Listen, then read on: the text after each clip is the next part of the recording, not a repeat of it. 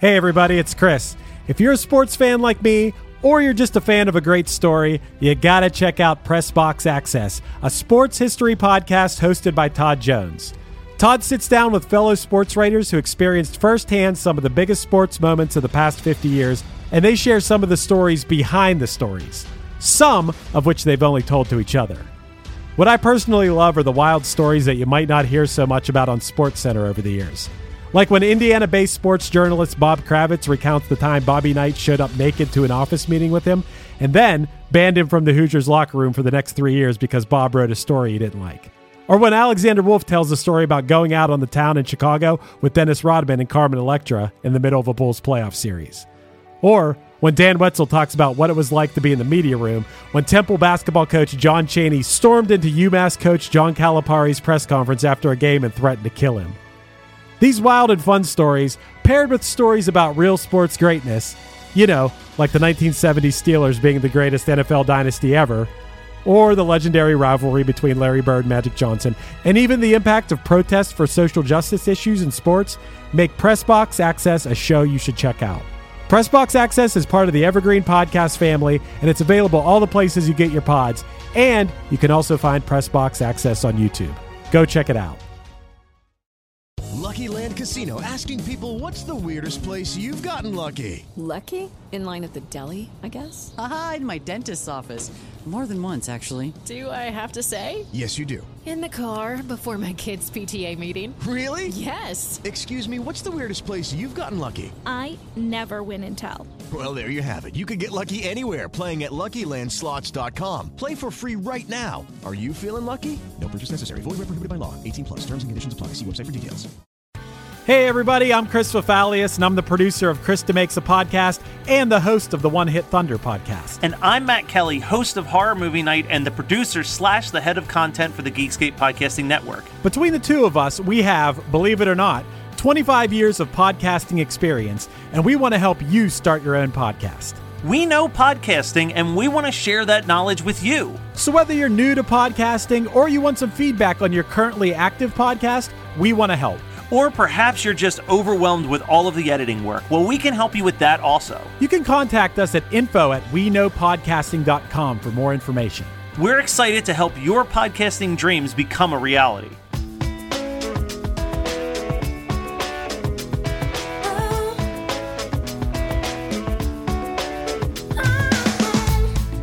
This week, we're joined by return guest Matt Milligan of the band Wheatus.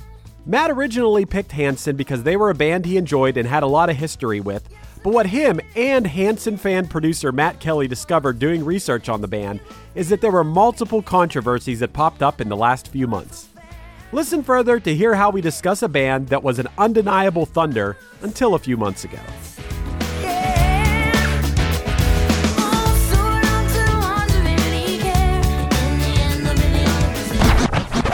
One hit is all you need to make the money guaranteed. And you can live off royalties forever.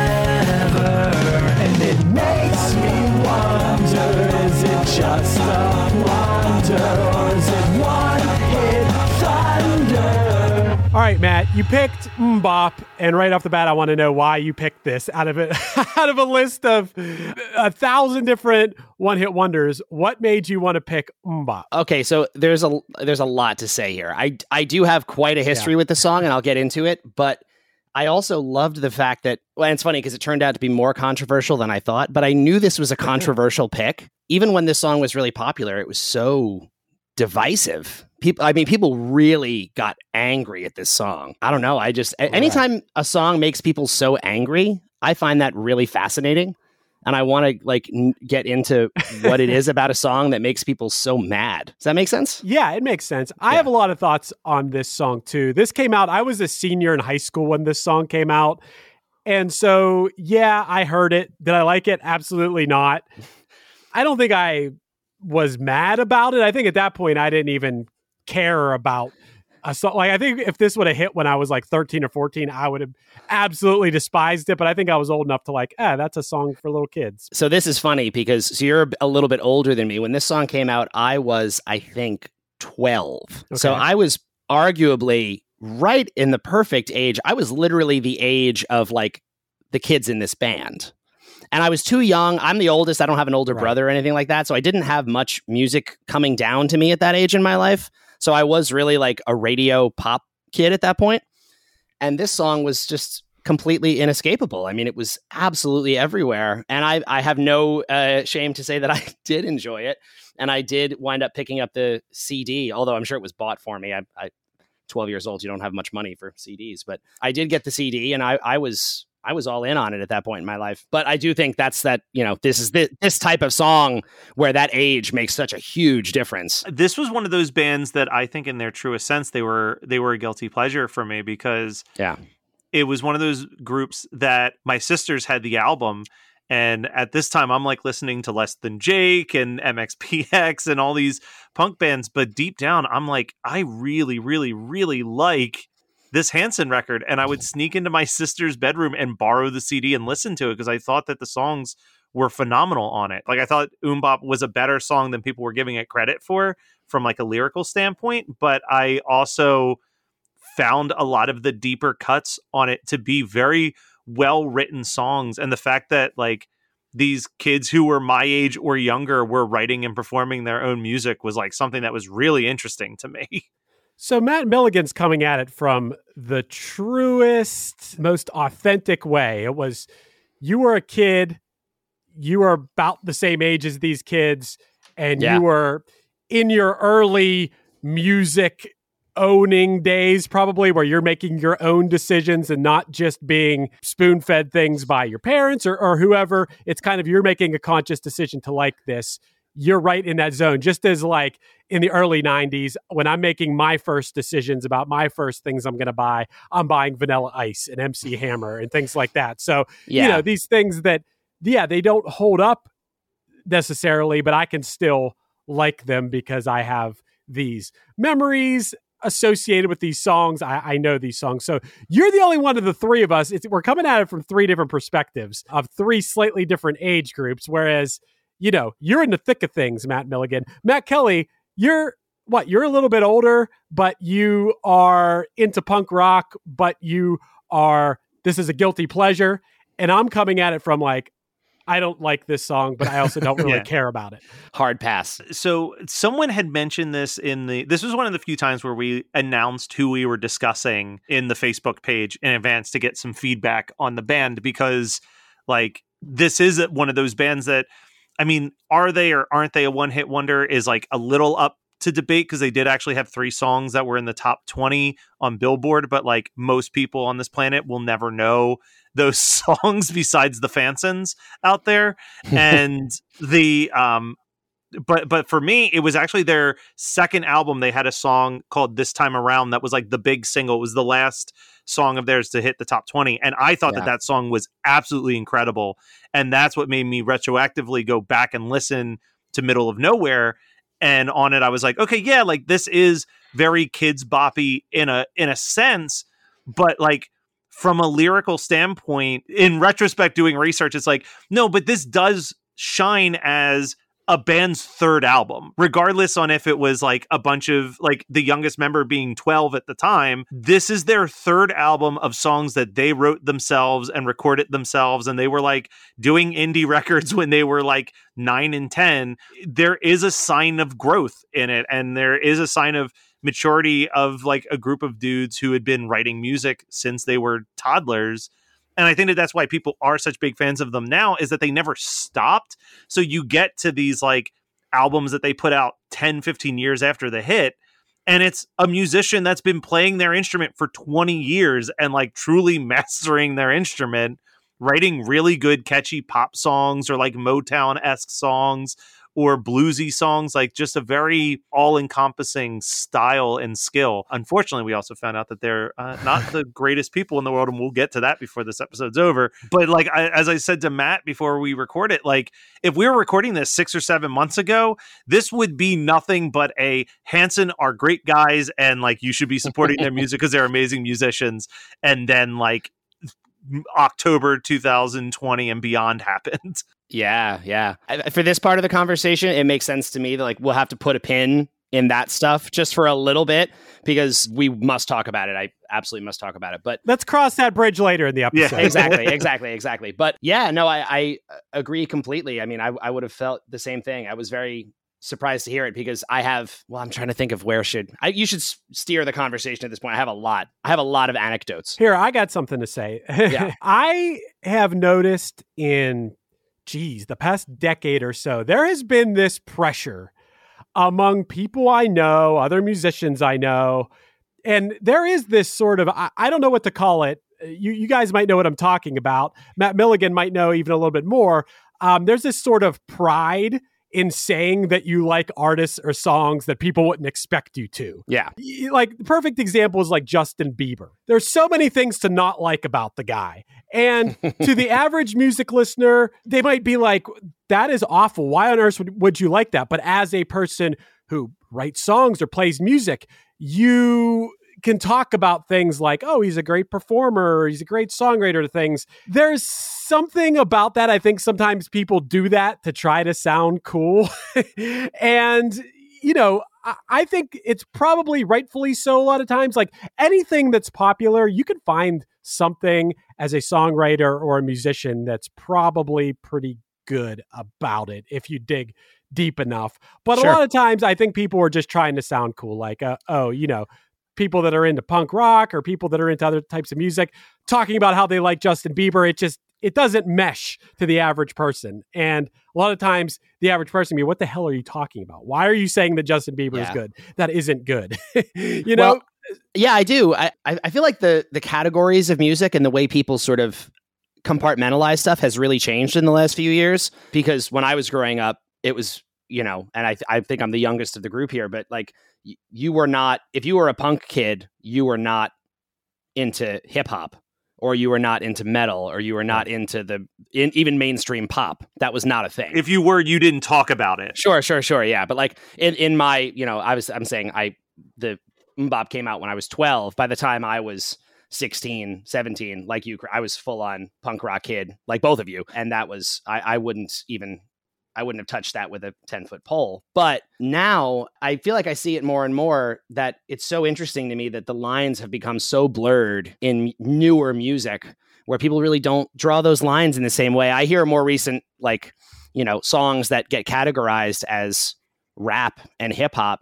And I listened to it. I was like, my God, this sounds like it was just as influenced by Blink 182 as it was like actual, you know, what I consider real rap music. Like it- it's all kind of meshing together in a way. And like electronic music meets pop music meets hip hop music with a little bit of sort of pop punk influence is sort of becoming just a thing that people hear and do. Right. And I think that part of that is probably everyone having access to all music at all times now. Yeah. And yeah. to be honest, I don't know. When when we're talking about these things, we're talking about this when we are a teenager. I'm sure there are teenagers that are still like, you know, hate pop music and like you know specific types of punk rock and things like that. I, I think Yeah, that's right. I'm sure something that's that you, you tend to be that way, whether you're an indie rock snob or, or whatever you are as a teen or early 20s. You, you get Yeah. in this. I think as you get older, you, you open your mind to more and more things. Some people, if people were able to do that at a younger age, more power to them. I was, Yeah.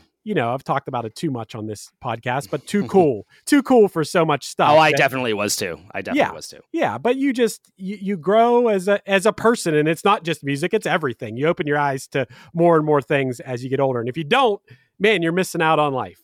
But Mm. to bring it back to Hanson a little bit, Hanson has been one of those bands that have hung around in the background of my life forever, and I think that is most likely because there is such a strong contingent of women around my age. I would say anywhere from 10 years younger to me to 10 years older than me who are mega fans of this band. and Yeah. I think there's something to be said for that, being that if you like the music at the time and you have the nostalgia attached to it, and not just to those songs from that first Middle of Nowhere album, but just their sound in general, the sound of their voices, their style. I mean, I listen to music from all of their albums today and I'm like, okay, this is the same band. this isn't that uh, outlandishly different. And I will say, what I expected to happen was that once I listened to this, uh, which was a playlist created by an overwhelming response in our group to song. It really was. people- it was, man. I mean, when we first made this group for crazy. One Hit Thunder, it was like nonstop action in there. were People posting songs they love. Kind of died down after a while. I think after every song ever was posted in there, you know, things slowed down in there. but when Matt posted about Hanson suggestions, Jesus Christ, eh, people came out of the woodwork to, to, to tell their, their Hanson songs. So, what I expected was by the end of it that I was going to be like, ah, damn it. I get it now. I can't help it. I love this. This is undeniably great. But that did not happen. I think I think these guys are great players, obviously. They're solid songwriters. Everything about them, uh, as far as the recordings, they sound great. But Matt Kelly, I heard you say this earlier. If what they're influenced by is Motown, then I feel like this is an insult to Motown. So I think the album uh, shouted out specifically was a very Motown heavy song Yeah. with stuff like thinking about something and stuff like they wanted to. Even their music video was like a throwback to the Blues Brothers with Weird Al directing it. Like again, I know that this is like something in the background that we're going to get to, but I think that why so many people feel so hurt by what has happened in the last couple months in the Hanson scope is that they've always presented themselves as like this fun band that doesn't take themselves too seriously and like they're really talented musicians but they like goof on themselves and they do music music video parodies and they're friends with Weird Al Yankovic and they you know built their own brewery and called it Mmmhops and they like you know would do these big shows but then they would also do like these small acoustic shows and they would have like the Hanson fan club where they would record songs specifically for the mm. people in the fan club and would do Yeah. personal Yeah. like they were very hands on with their fans for the last 20 years. It's kind of similar to like what we see with like the Rick Springfield fans, where it doesn't matter that he to the world is a one hit wonder. He's had such a continuous connection in their lives and continue to be like, I, I get that, man. Listen, I listened to this today, and I we're gonna get to it a little a little bit later about the, the current stuff. But I did tell myself that I, I'm gonna listen to this music for the quality of the music itself and keep that stuff out of my mind because that's recent and I wanted to approach this from a both sonic and songwriting and just those levels and not so much controversy. But Yeah. What I got out of it, like I said, I expected that I was going to be like, ah, finally, okay, fine, I like it. After twenty some years of no, everyone talking about this band and people telling me how good Hanson is, finally, I get it. All right, but what what I heard was songs that sounded contrived. The singing sounds very put on to me, like someone trying to sound breathy and soulful, but in essence sounds like a midwestern white dudes like I, it just there, there was no it, it sounded very yeah put on inauthentic and honestly i hated it i hate I, I I hate the music of Hanson, and that has no. And I mean, the controversy, yeah, the, the stuff about him now. It's like I will say this: I would be saying the same thing regardless of any right wing beliefs of this group. Is just because, mm-hmm. dude, I'm telling you that recently, this is a true story that you know I, I produced krista makes a podcast and on it he was talking to me about i guess maybe stephen egerton of the Descendents is from around the same lives around these guys and was talking to chris about how good hanson is so it's like a punk rock Yeah. legend talking about how good hanson is like they're respected as musicians and as a band and stuff so any of these opinions i Oh yeah. I- I have about them are purely mine. But I well, yeah, Yeah. I just I just thought I was gonna like this, and I honestly hate it. Matt, I have a question for you. Have you ever seen them live? Yes, I have I have seen too. them. I have. Okay, so now we can get the, the perfect segue into some of my. Okay, so album comes out, big hit single when I'm like 11 or 12 years old, and then I get older and I forget about them, as most people did. I did also, like you, Matt. I he- heard and enjoyed this time around. I don't know if I ever bought that CD, but I liked that song a lot. I thought that was really good. When I am in high school, I am, let's say, 17, and my first like real serious girlfriend in my life is a Hanson fanatic. Exactly as you said, Chris. Like they're they are out there in in great quantities. and she was she had this very very Yeah. intense personal connection to Hanson. She just adored them and she wanted me to go. And again, I'm a punk rock kid at that time. This is not something that I would do, but it's my girlfriend. I care about her. I'm like, of course, I will go see Hanson with you. And I drive with her to see them at, I think it was the Starland Ballroom in Sayreville, New Jersey. And Okay, yeah. they Okay, are yeah. touring for their first post major label album, which is called Underneath. which I think is their best album. If I was going to rank one, I, I would I would say it probably is too. But so I show up at this show and I have again, to be fair, I have zero expectations. I was like, I am this is I'm doing this as a boyfriend solid. I'm gonna check this out and we're gonna see how it goes. they open that show, they open the show with a Radiohead cover. it, it- jaw on the floor. It, it was one of those moments. It was like as if they were like, and I'm sure they did this for the whole tour. And it was it was a calculated move, and it was a smart move because I'm sure they knew how many people in the audience didn't take them seriously potentially, and were like, it, it was just like a, this like How many of you were there with their girlfriends? exactly exactly yeah how many dudes like me in the back with their arms folded like i can't wait for this to be over and they opened with a cover of optimistic by radiohead not even a notable song like a real random deep cut and i was just stunned i couldn't believe it and then for the rest of the show they did their songs they sounded great they also threw in other covers i remember they covered uh, ain't no sunshine by bill withers and Give Me Some Lovin' by Spencer Davis Group. And I was just so impressed with how well they played. They had a backing band behind them as well who were incredible.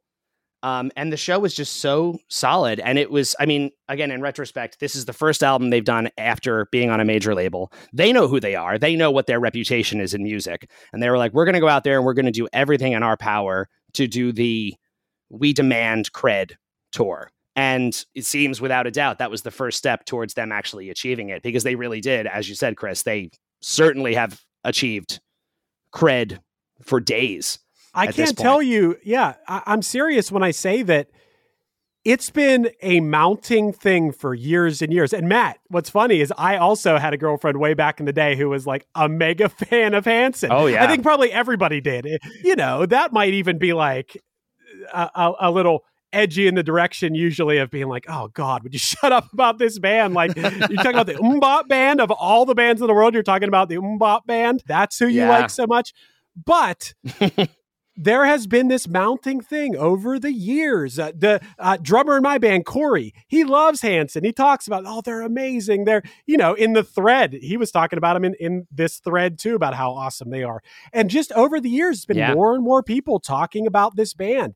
And I get that there's something magical. I'm an only child, so I would never be able to experience this, but there's something innate and magical about siblings or family members playing music together that probably goes even deeper than doing it with your friends or playing for a long time. Maybe there's something inside of you that just gels musically. there's something to be said for that too. And not not to mention the fact you've probably been playing music Yeah. from the time you were in single digits uh, in years of age. And harmonizing too. I mean, the vocal, True. the vocal harmonies. That's the Yeah. sort of thing you've been doing that since you could probably speak.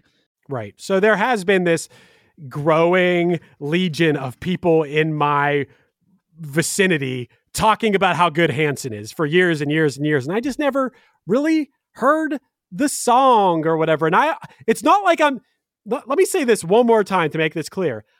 They are better than music than me. they are great players. They are great songwriters, everything about them. But that doesn't change the fact that I hate it.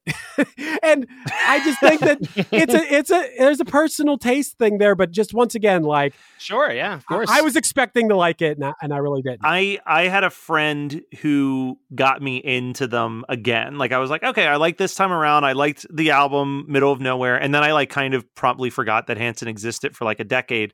Yeah. And then I became friends with my friend Laura, and she was like, "Oh, you have to listen to the song Penny and Me. You have to listen to this song If Only."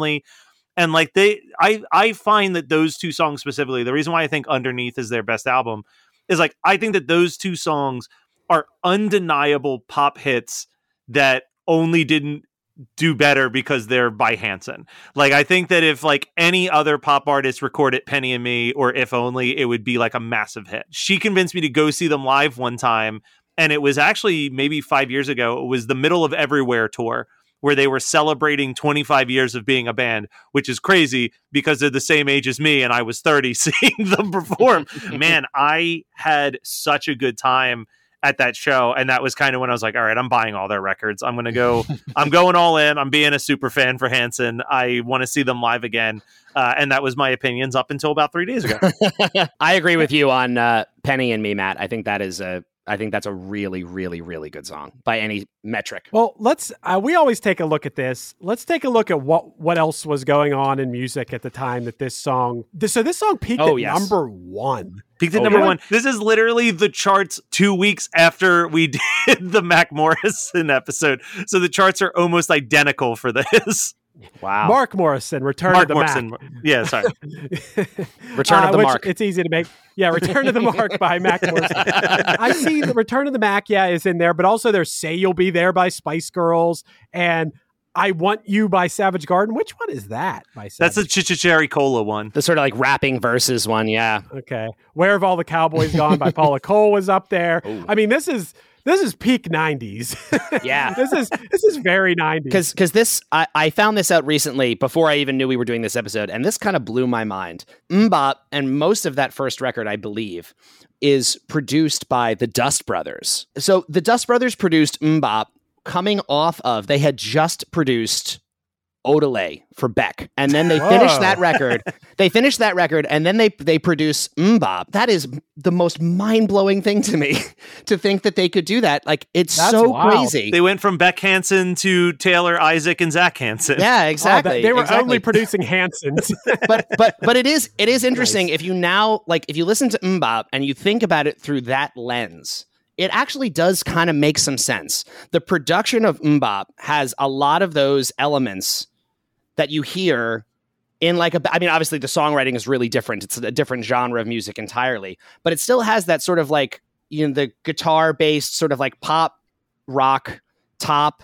The beat of it is like a little bit almost like a hip hop looped drum beat to it. I actually have no idea how the drums on MMMBop were recorded because obviously Zach was the drummer, quote unquote, but he was 10 at the time. I wouldn't be surprised if it was some sort of a loop or a it sounds a little bit like a loop to me on that recording. But it has that like almost like hip hop feel in the verses well, there's record scratches in it. There's and the record scratches in it. scratching, which is loaded with it. You know, it's it's funny in Wheatus in 2019, we did for our Patreon. Um, we let Patreon members make requests of songs they wanted to hear us cover, and people got to do voting, and we had this whole Right. voting structure of like, what songs do you want to hear us cover? And one of the ones that won was we did about 10 songs, and one of them was MMMBop. So we covered it in the basement in our studio for Patreon a few years back. You can actually see it on YouTube. It's up there now. The crazy thing, and we wound up doing like a Fleetwood Mac song. We did a song by The Darkness. We did Hold On by Wilson Phillips, which was hilarious and fun. Nice. but the craziest thing that we realized in the process of doing that is musically, MMMBop was the closest to what we were already familiar with than anything else that we had to do. Because it had this keys, bass, drums, and guitar sort of structure. It has the record scratching in it, which Teenage Dirtbag has, because it's also from sort of that same era where that was such a thing that happened at that time. That like late 90s, like it was the ultimate like let's put a little edge on our pop song throw some record scratching in there for no discernible reason You're coming in it, into this having performed the song, and I will note you you are added to the pile. Which, dude, I don't know if I believe this number, Matt. Matt supplied these stats. I I find it really hard to believe that this is true. But Matt says that there have been over ninety three thousand covers of Bop on YouTube. I, That's according to MTV. I, I'm just reporting MTV numbers. ninety three thousand, dude. That sounds that is a that's a shocking number Yeah, well yeah. i guess i'm one of that 93000 yeah. i don't know when that say. i don't know when that that that number was confirmed. I might even be more than that at this point. Yeah, that was in 2016 by MTV. Okay, so ninety-three thousand and one then. Oh, God. well, but here's the, here's the thing I was going to say is that in another note that Matt made here is Isaac Hanson commented that they don't like most of the covers as people seem to syncopate the chorus incorrectly. Did you guys syncopate the chorus correctly? I guess it is tricky. I'll tell you right now, we actually had enough of. okay, so in Wheatus, Brendan is our primary singer, but we have two women who do backing vocals for most of the songs. And Right. MMMBop was one of a couple that we did where we actually let our backing vocalists sing lead. And they basically took the voices of the Hanson boys. And Brendan sang a little bit of the chorus, but not the whole thing. And the a big part of it was he had mm-hmm. the hardest time getting that chorus right. Because doing that while also playing the guitar part at the same time, it does have a bizarre syncopation to it. If you like really break down like the the syllables and the way that they deliver that line, and it was just, I mean, it was also supposed to be Yeah. a really fun. This was one of those things where like, oh, this is going to be a fun. Like, we'll crank out some covers in the basement, and on this song, it was both the most familiar and also surprisingly challenging for us to get in a place that we were feeling really good about it. And it got to a point where it was like, we're spending way too much time trying to perfect MMMBop. We got to move on. So like, Brendan, you stop. We're gonna let the we're gonna let the girls get this right. Okay, so maybe maybe my opinion is slightly changing. I really haven't thought about it this way, but that chorus alone, you know, I wouldn't or couldn't have necessarily wrote that, and I don't even know if I could sing it a cappella. Hello, it is Ryan, and I was on a flight the other day playing one of my favorite social spin slot games on chumbacasino.com. I looked over the person sitting next to me, and you know what they were doing? They were also playing Chumba Casino. Coincidence? I think not. Everybody's loving having fun with it. Chumba Casino is home to hundreds of casino style games that you can play for free anytime, anywhere even at 30,000 feet. So sign up now at ChumbaCasino.com to claim your free welcome bonus. That's ChumbaCasino.com and live the Chumba life. No purchase necessary. VGW. Void were prohibited by law. See terms and conditions. 18 plus. I'm not going to lie here. I've become a factor fanatic lately. I'm a busy guy, and getting to eat restaurant quality meals that are ready to heat and eat in two minutes has been amazing. Eating better is easy with Factor's delicious, ready to eat meals. Every fresh, never frozen meal is chef crafted, dietitian approved, and ready to go in just two minutes. You have 35 different options to choose from every week, including Calorie Smart, Protein Plus, and Keto. And also, there are more than 60 add ons to help you stay fueled up and feeling good all day long. I've been spreading the word to everyone I know, not just here on the podcast, but in person as well. Factor is the perfect solution if you're looking for fast, premium options with no cooking required. You get as much or as little as you need by choosing your meals every week. Plus, you can pause or reschedule your deliveries anytime. And the math doesn't lie. Factor is less expensive than takeout. Plus, considering every meal is dietitian approved, it's also nutritious and delicious. So what are you waiting for? Get started today by heading to factormeals.com slash one hit 50 and use the code one hit 50 to get 50% off. That's code one hit 50, the words one hit and the number 50 that is, at factormeals.com slash one hit 50 to get 50% off. So one of the things that I learned while researching this that I didn't know was that this whole song is built off of the MMMBop part was a backup part on a different song that they never recorded. And they were like, this song isn't working, but this backup melody that we're doing harmonize wise, they were like, I think this is actually a hit. So they just took Mm. this backup melody vocal and turned it into a chorus and then wrote a song around that instead. Yeah, Interesting. Yeah, I saw that. That is interesting. Hey, I, I got to say this too. For as many assholes like me out out there in the world who who didn't who didn't care about it when it came out, have been kind of annoyed by the band ever since, gave them a chance today and hated it. For as many of me that are out there, I will say that it was voted the best single of the year by Village Voice. It received high rankings from Rolling Stone, Spin, VH1. It was ranked the number 20 best song of the 90s by VH1 and uh, 98 on VH1's greatest song of the uh, of the past 25 years. And also like it's beloved by people still today. So, regardless of my little opinion about it, the song itself has lived on and and I don't know. There's something to be said for that. It's whether I like it or not, it has become timeless. I've legitimately found myself thinking about some of the non-chorus lyrics in this song constantly.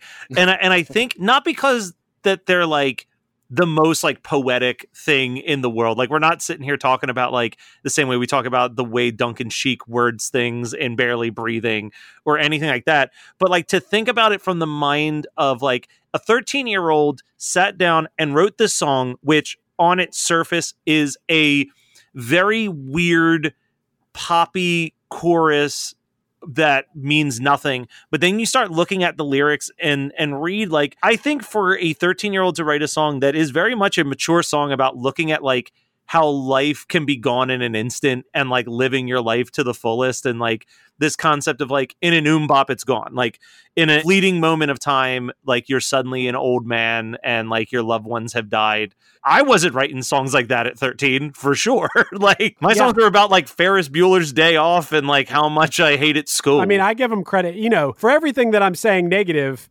I think maybe I'm convincing myself that MMMBop's a really good song, and, and maybe maybe MMMBop is actually the saving grace of this band for me. Whereas I'm sure for Mega Hanson fans, they're probably like, oh, you know, MMMBop's whatever. It's their it's their deep Yeah, cuts yeah, that yeah. are actually the good songs. But I think this might be the good song, and I think that's a good point. Matt. That they're writing stuff that's ahead of their time as young kids. So yeah, yeah, that's. that's Oh, I like point. the fact too. Again, the message of the song is very thoughtful and interesting, but also a lot of the phrasings of the lyrics are very childlike, which I appreciate because they were written by a kid. Like I love the fact that they multiple times reference the idea of getting old is just directly equated with losing your hair. Like that's the that's their marker of like like you know like when you get old and lose your hair, that's when it's all gone. That happens in in one MMMBop. which would have been the absolute crisis of all time for Hanson. yeah, exactly. that, These that would have yeah. been the worst thing. with their flowing locks of hair. Like, Um, oh my god, can you imagine? It is maybe the most like quintessentially '90s music video ever made as well. Oh, it's a strong sure. contender. It's amazing to watch Them- now. The the green screen work in it is phenomenal for And then just like it, the weird like jittery camera thing where like every few frames are removed, and then just them skating around a parking lot. And Zach, oh my god, the ten year old with the like the cornrows braids in his hair. It was like, what is happening, guys? Jesus. The one other thing that I'll say before we dive into to the more recent developments is Chris, you do have to give a little bit of credit. We just talked about B*Witched and how B*Witched got dropped from a record label and they Oh, were yeah. like, "Man, I guess we're not a band." They were like, "Well, we got dropped from a record label. Time to do the indie gra- indie band route." I'm so glad you mentioned that because I almost forgot to say it. That was my other. Okay, so just really quick. Uh, So I was with the girl. She loved Hanson. She got me to go to the show. I was convinced. I was like, wow, this was way better than I thought it was going to be. And I did like listen to Underneath, and I was like, this is a really solid, like folky pop record. We split up. I am at the time going to NYU, and Hanson come to NYU with a documentary that they were like touring around the country, this documentary, and they were going to music schools mostly. And it was about them getting out of their contract with Island Def Jam and going independent. And it was fascinating. And they showed the movie and they did a Q&A afterwards. And I was probably the only man in the room. I went by myself, but I had a wonderful time. But th- it was amazing because they had a documentary crew there to film what they thought was going to be, oh, it's the making of our new album for Island Def Jam. And what they wound up capturing was these guys fighting to get out of that contract because they wouldn't. I have not seen this movie in 15 years, so I, might be sh- uh, shaky on some of the details. But the way I remember it is they delivered to Island Def Jam something to the tune of like 50 to 75 songs, and they just kept saying no. They were they were locked into a contract where they needed to deliver another record to them, and every time they did, Def Jam was like, we don't like it. You got to do it again. And they were stuck. They couldn't get out of that deal. It was like you we need to release the record, but they didn't have to release a record unless they thought they could sell it. So these kids were just like writing and writing and writing and recording, presenting songs. No, okay, let's make another record. And they just did it for years. It's the reason why they were gone for like a long time. They got stuck. And finally, at a certain point, they were like, we need to lawyer up and get out of this. It was a very impressive story again of them like, well, what are we going to do now? Well, let's start our own like record label and let's release some of this music. They couldn't use any of those songs that they delivered to Def Jam were gone because even though Def Jam didn't want to release them, they owned them because they were recorded in their studio. It was crazy story. Wow. I mean, mad respect to them for that. Yeah, it was like they they knew that they had fans and they knew they had people out there who were interested, and they were like, "Well, let's just do it. Let's just do it ourselves and and see what we can make of it." And for many many years, despite not having really like radio hits following their major label years, they had huge live tours and just built it up enough where they had enough of a dedicated following that they could keep doing their thing and you know making it work. I actually love that. I I love that about them. I was going to say if we go long enough, we might be able to turn you, but let's let's turn to the to the stuff that's going to make us all hate Yeah, them. it sucks. It sucks. It, it, It does. It really sucks does. that maybe you guys would have convinced me. you, you you guys may have convinced me to be like, I know. no, dude, just go listen to this Penny song. Don't just just give them another chance. Just you have to. And then just the mounting Yeah. pressure of the world might have just made me like listen, do pull a Matt Kelly and Matt Milligan. I don't know if you know this about Matt Kelly, but when he was a kid. He used to take all his least favorite songs from the albums and put make mixtapes out of them and listen to all his least favorite songs from bands' albums to make himself try to like them. Oh, that's amazing. yeah. Maybe I would have had to have done that with Hanson, except So I'm gonna preference this with preference. this statement. Preface. You're going to preface it. I'm going to preface this with a few things. Undeniably, the next there's four major controversies that have happened in a very short span of time, and they ain't good. All right, if they actually want people to like Hanson again, they really actually have to put action into their apologies and like Yeah. try to make good for the very bad things that they've done in the last couple months. They would have to put in a lot of work for there to be a Hanson redemption at this point. First of all, what I want to say about this, and to skim this over kind of fast, what we got to talk about the what the controversies are. Yeah. First, Yeah. first of all, fans criticized the band for not speaking out about George Floyd's death and Black Lives Matter, and they felt that the band's comments after they were criticized walked dangerously close to the "All Lives Matter" statement.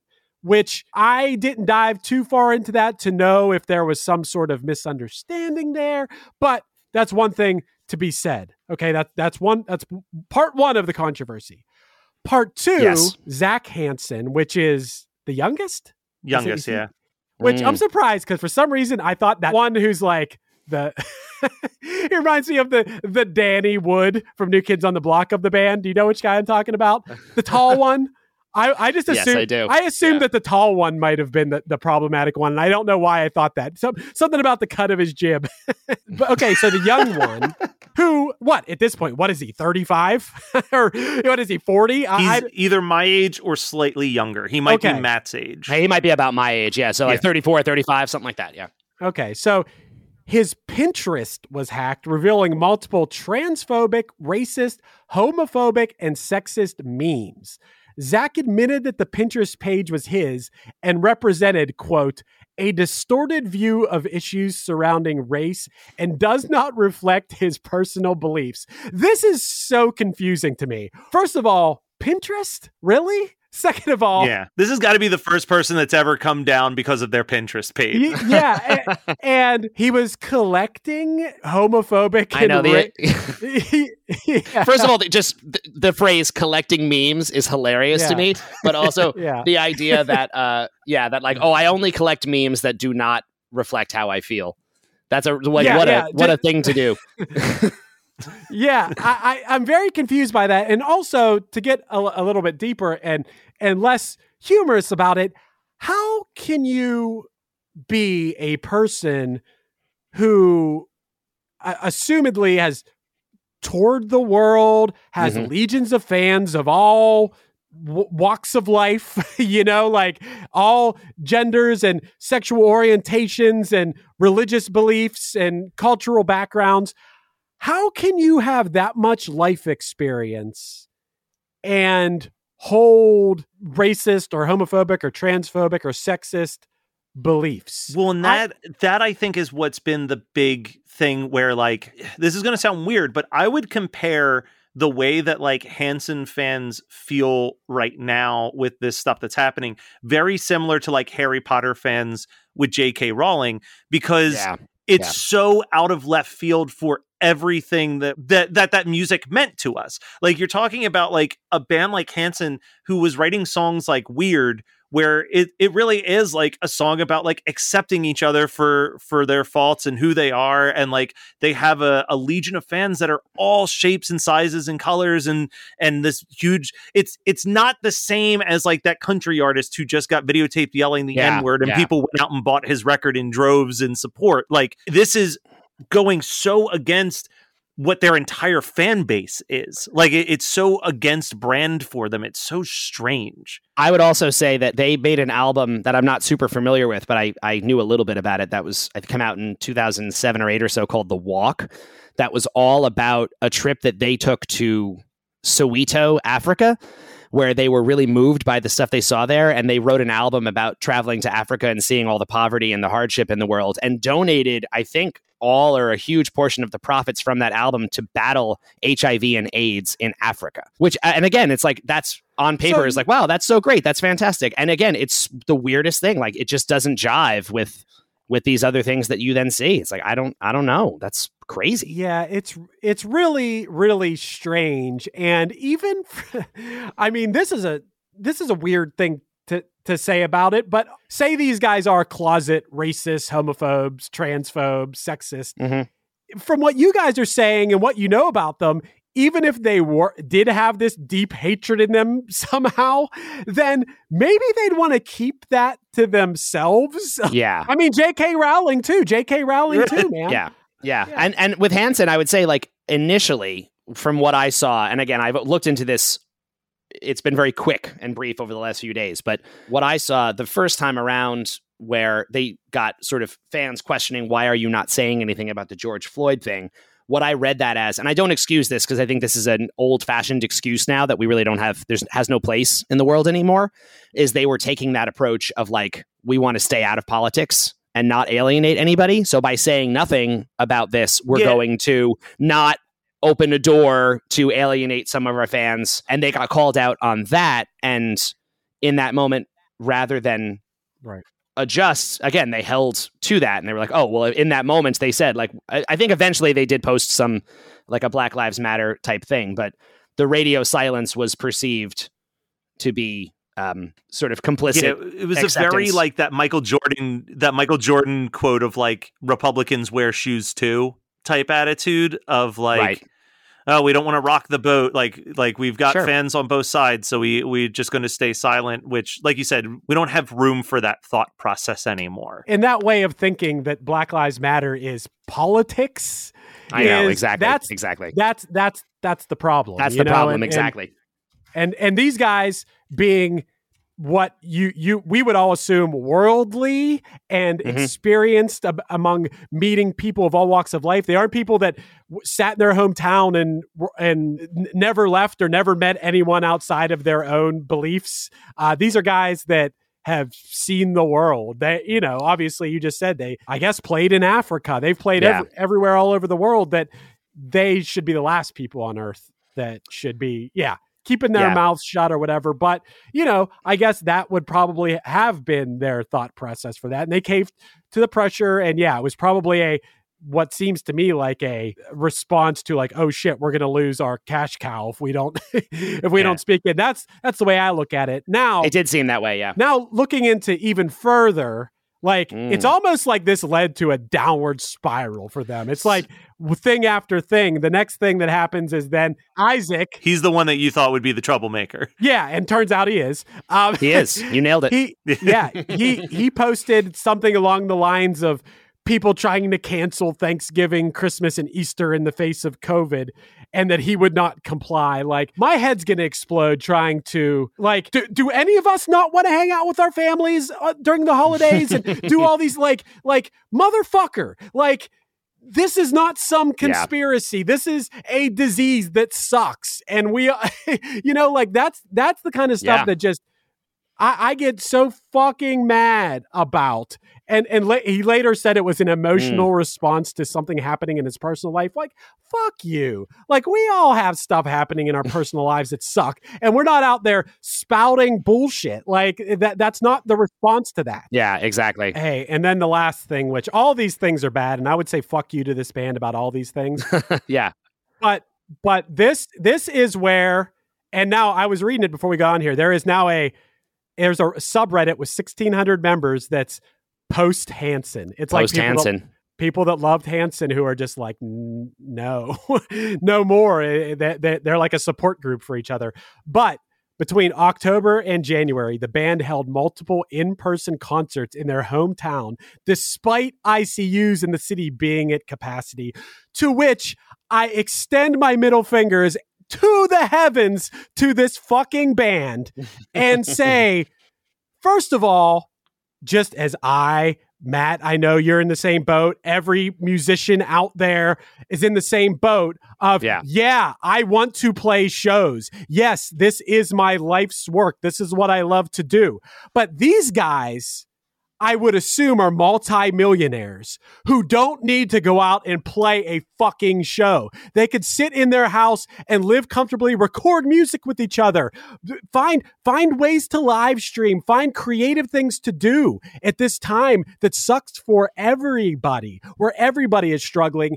And these motherfuckers, and I don't mean to get so belligerent, but fuck this band. fuck this band forever. Do not buy their albums. Do not listen to them. Do not give them a stream. if they are fuck, they fucking endangered. And I will say that right now, it is a fact. It is an absolute fucking fact that this band played live in person concerts in their hometown while their hospitals were maxed out and people were in ICUs. It is an absolute fact that because they did that, there were people that through transitive property of people going to the concert and spreading the disease, people died because this band had to go play fucking MMMBop in their hometown. So fuck Hanson forever is what I say. you just like lit a fire and just set the last like 25 years of work just to fucking ashes. It's so devastating. It's Uh, a shame. I mean, I was going to say because it's the, it's in Tulsa, right? I know they're from Yeah. Tulsa. This is where the shows happen, and of course, that's where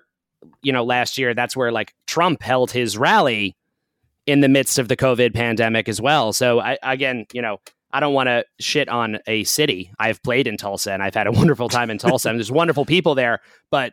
uh, uh, you know, and it's just not to defer any blame away from Hanson because no matter what, they shouldn't be doing these shows. But like, what is going on in Tulsa?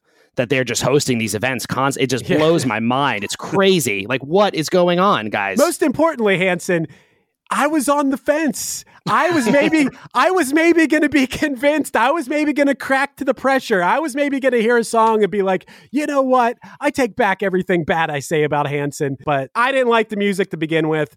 But yeah, I really I really hate this band. I, don't- I don't even think we should do the the thunder blunder for this one because it's it's not even almost impossible because like Hanson is people, Hanson is how I want to support them as of yeah yeah yeah 2021. Like, yeah, they're a total blunder. Four days ago, it would have been thunder all the way. Like, it's way too hard to even determine that scale for me right now.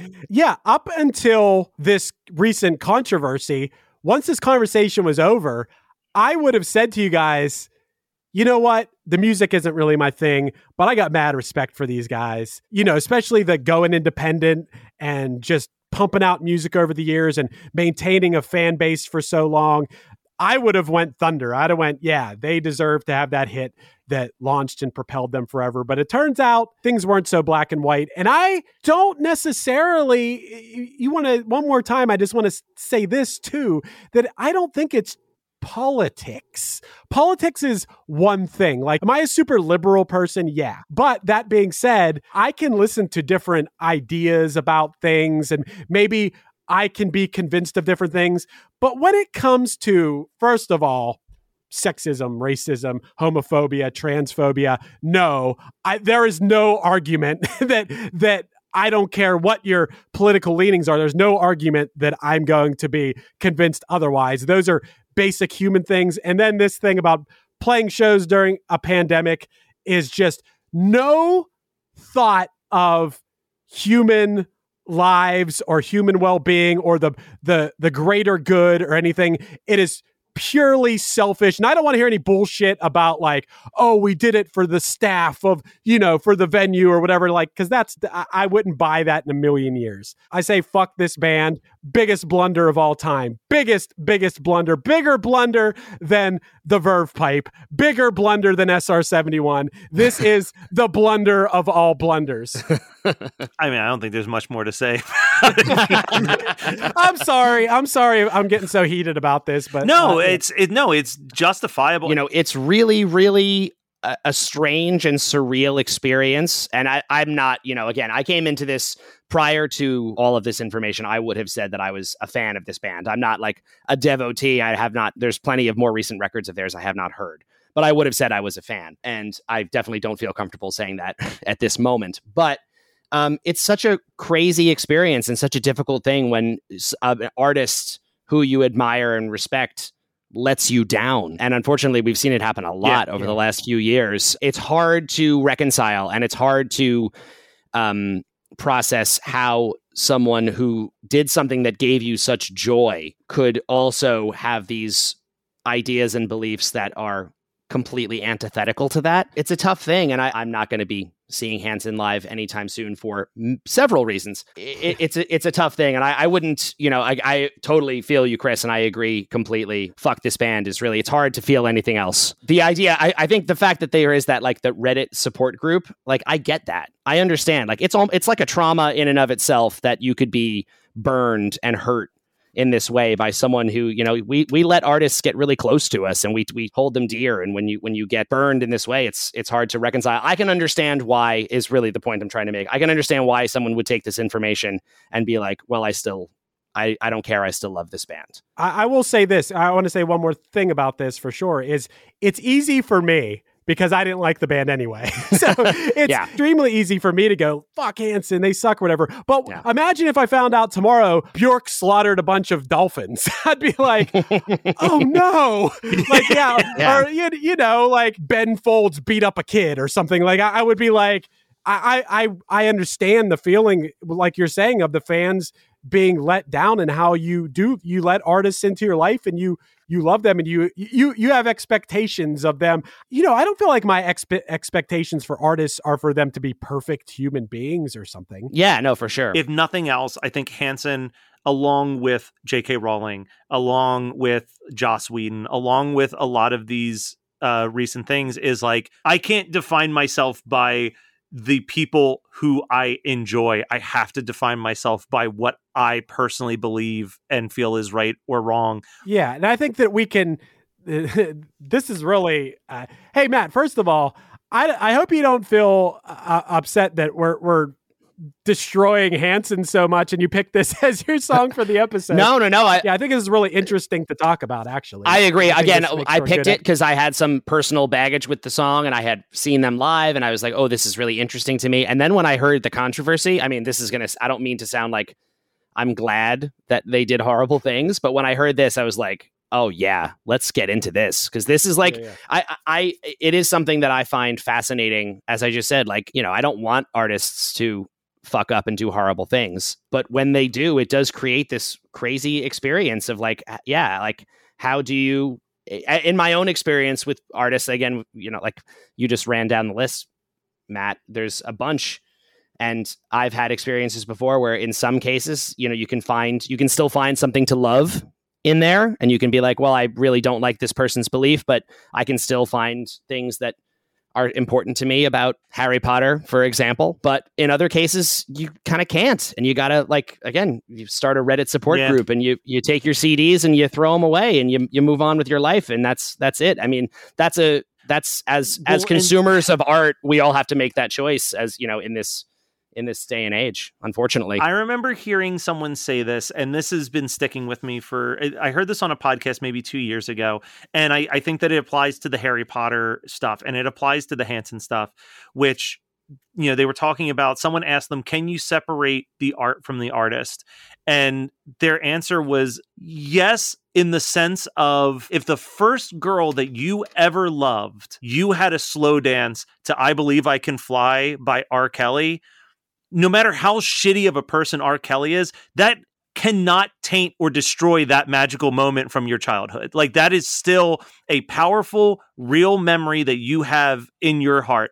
Like if the last memory you have of your grandmother before she got sick was her cutting up a rug to Billie Jean at a wedding, do not let the fact that Michael Jackson is a bad person taint this beautiful memory that you have of your grandmother. So, like, in the same sense, if the songs of Hanson helped you through a very bad time, just because they're bad people does not invalidate the fact that you on your own got through a very bad time. Or if the books of Harry Potter made you feel less lonely and less suicidal, J.K. Rowling's being an asshole can never take that away from you. Yeah, that's the power of art versus the artist, right? Like the Yeah. art is the art is stronger than the artist, which I think is kind of awesome. That's that's interesting. Coming from a guy, yeah, like R. Kelly. I liked R. Kelly. You know, like before I knew. Oh my god, I knew, loved was- R. Kelly. It's all, all interesting stuff, and bringing it back to Hanson. I don't know. Maybe Hanson is gonna. What what could Hanson do? What would you I- guys think Hanson could do? I, I- I don't know. I don't know what I, Hanson. I could can do. tell you this much: whatever Hanson, if Hanson makes a comeback, it ain't going to be for many, many years. I don't think that anyone who is in post Hanson subreddit is going to turn around in 2022 and suddenly be Hanson fans again. But uh, like I said, I, I don't know what it is. It would have to be something in action. It can't be something in words. It has to be an actual thing. They have to do something, and it has to be authentic. And I think that people are smart enough to tell authentic versus a publicity stunt. We've heard a million and one people be like, I'm sorry, and I'm going to sensitivity training to like deal with this. And it's like, yeah, that's great. But like, let's see you put that into practice. Exactly. I'm Yeah, sorry. I mean- please give me money again. Yeah. Well, anyway, thanks for coming. Oh, oh yeah. No, again, Yeah. I'm I'm really glad. I know this was like uh, this was it took a dark turn at the end there, which I, we knew it would. But uh, no, I'm I, I am uh, happy to talk about uh, all of these things. It's important to talk about. I think. Oh yeah, man.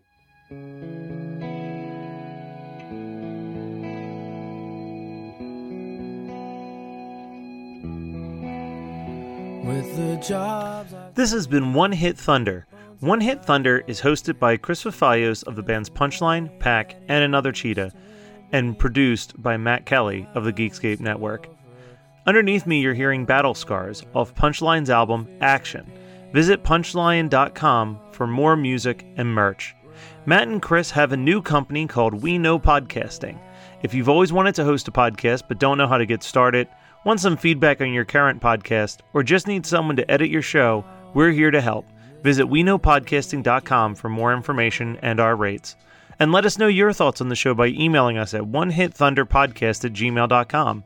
Make sure to rate, review, and subscribe to us on your favorite podcasting app. And tune in next week for another episode of One Hit Thunder.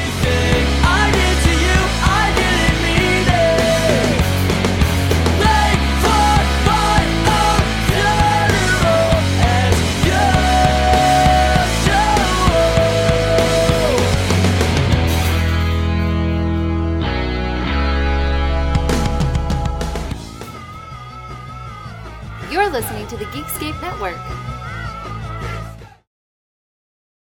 With Lucky Land slots, you can get lucky just about anywhere. Dearly beloved, we are gathered here today to. Has anyone seen the bride and groom? Sorry, sorry, we're here. We were getting lucky in the limo and we lost track of time. No, Lucky Land Casino, with cash prizes that add up quicker than a guest registry. In that case, I pronounce you lucky. Play for free at LuckyLandSlots.com. Daily bonuses are waiting. No purchase necessary. Void where prohibited by law. 18 plus. Terms and conditions apply. See website for details. Well, hey friends, my name is Zach Lupetin. You may know me from the band Dust Bowl Revival, but I also host a music discovery podcast called The Show on the Road. For the last five seasons, I've been able to dive deep and have intimate chats with folks like the Lumineers, Ani DiFranco, Vulfpeck, Keb Mo, Lake Street Dive, Bela Fleck, and more. So, guess what? After 150 conversations with some of my favorite songwriters from around the world, we are bringing brand new episodes to the Osiris Network. New interviews and intimate acoustic performances will be coming at you this summer. And which episodes are coming next, you ask? I am Zach Goode, the lead singer for the band Smash Mouth. Our band is called Milky Chance. We are based in Berlin. My name is David Shaw. I sing and write songs with my band, The Revivalists. Trust me, these conversations go some wild places. So subscribe to the show on the road on Osiris, and we'll see you soon.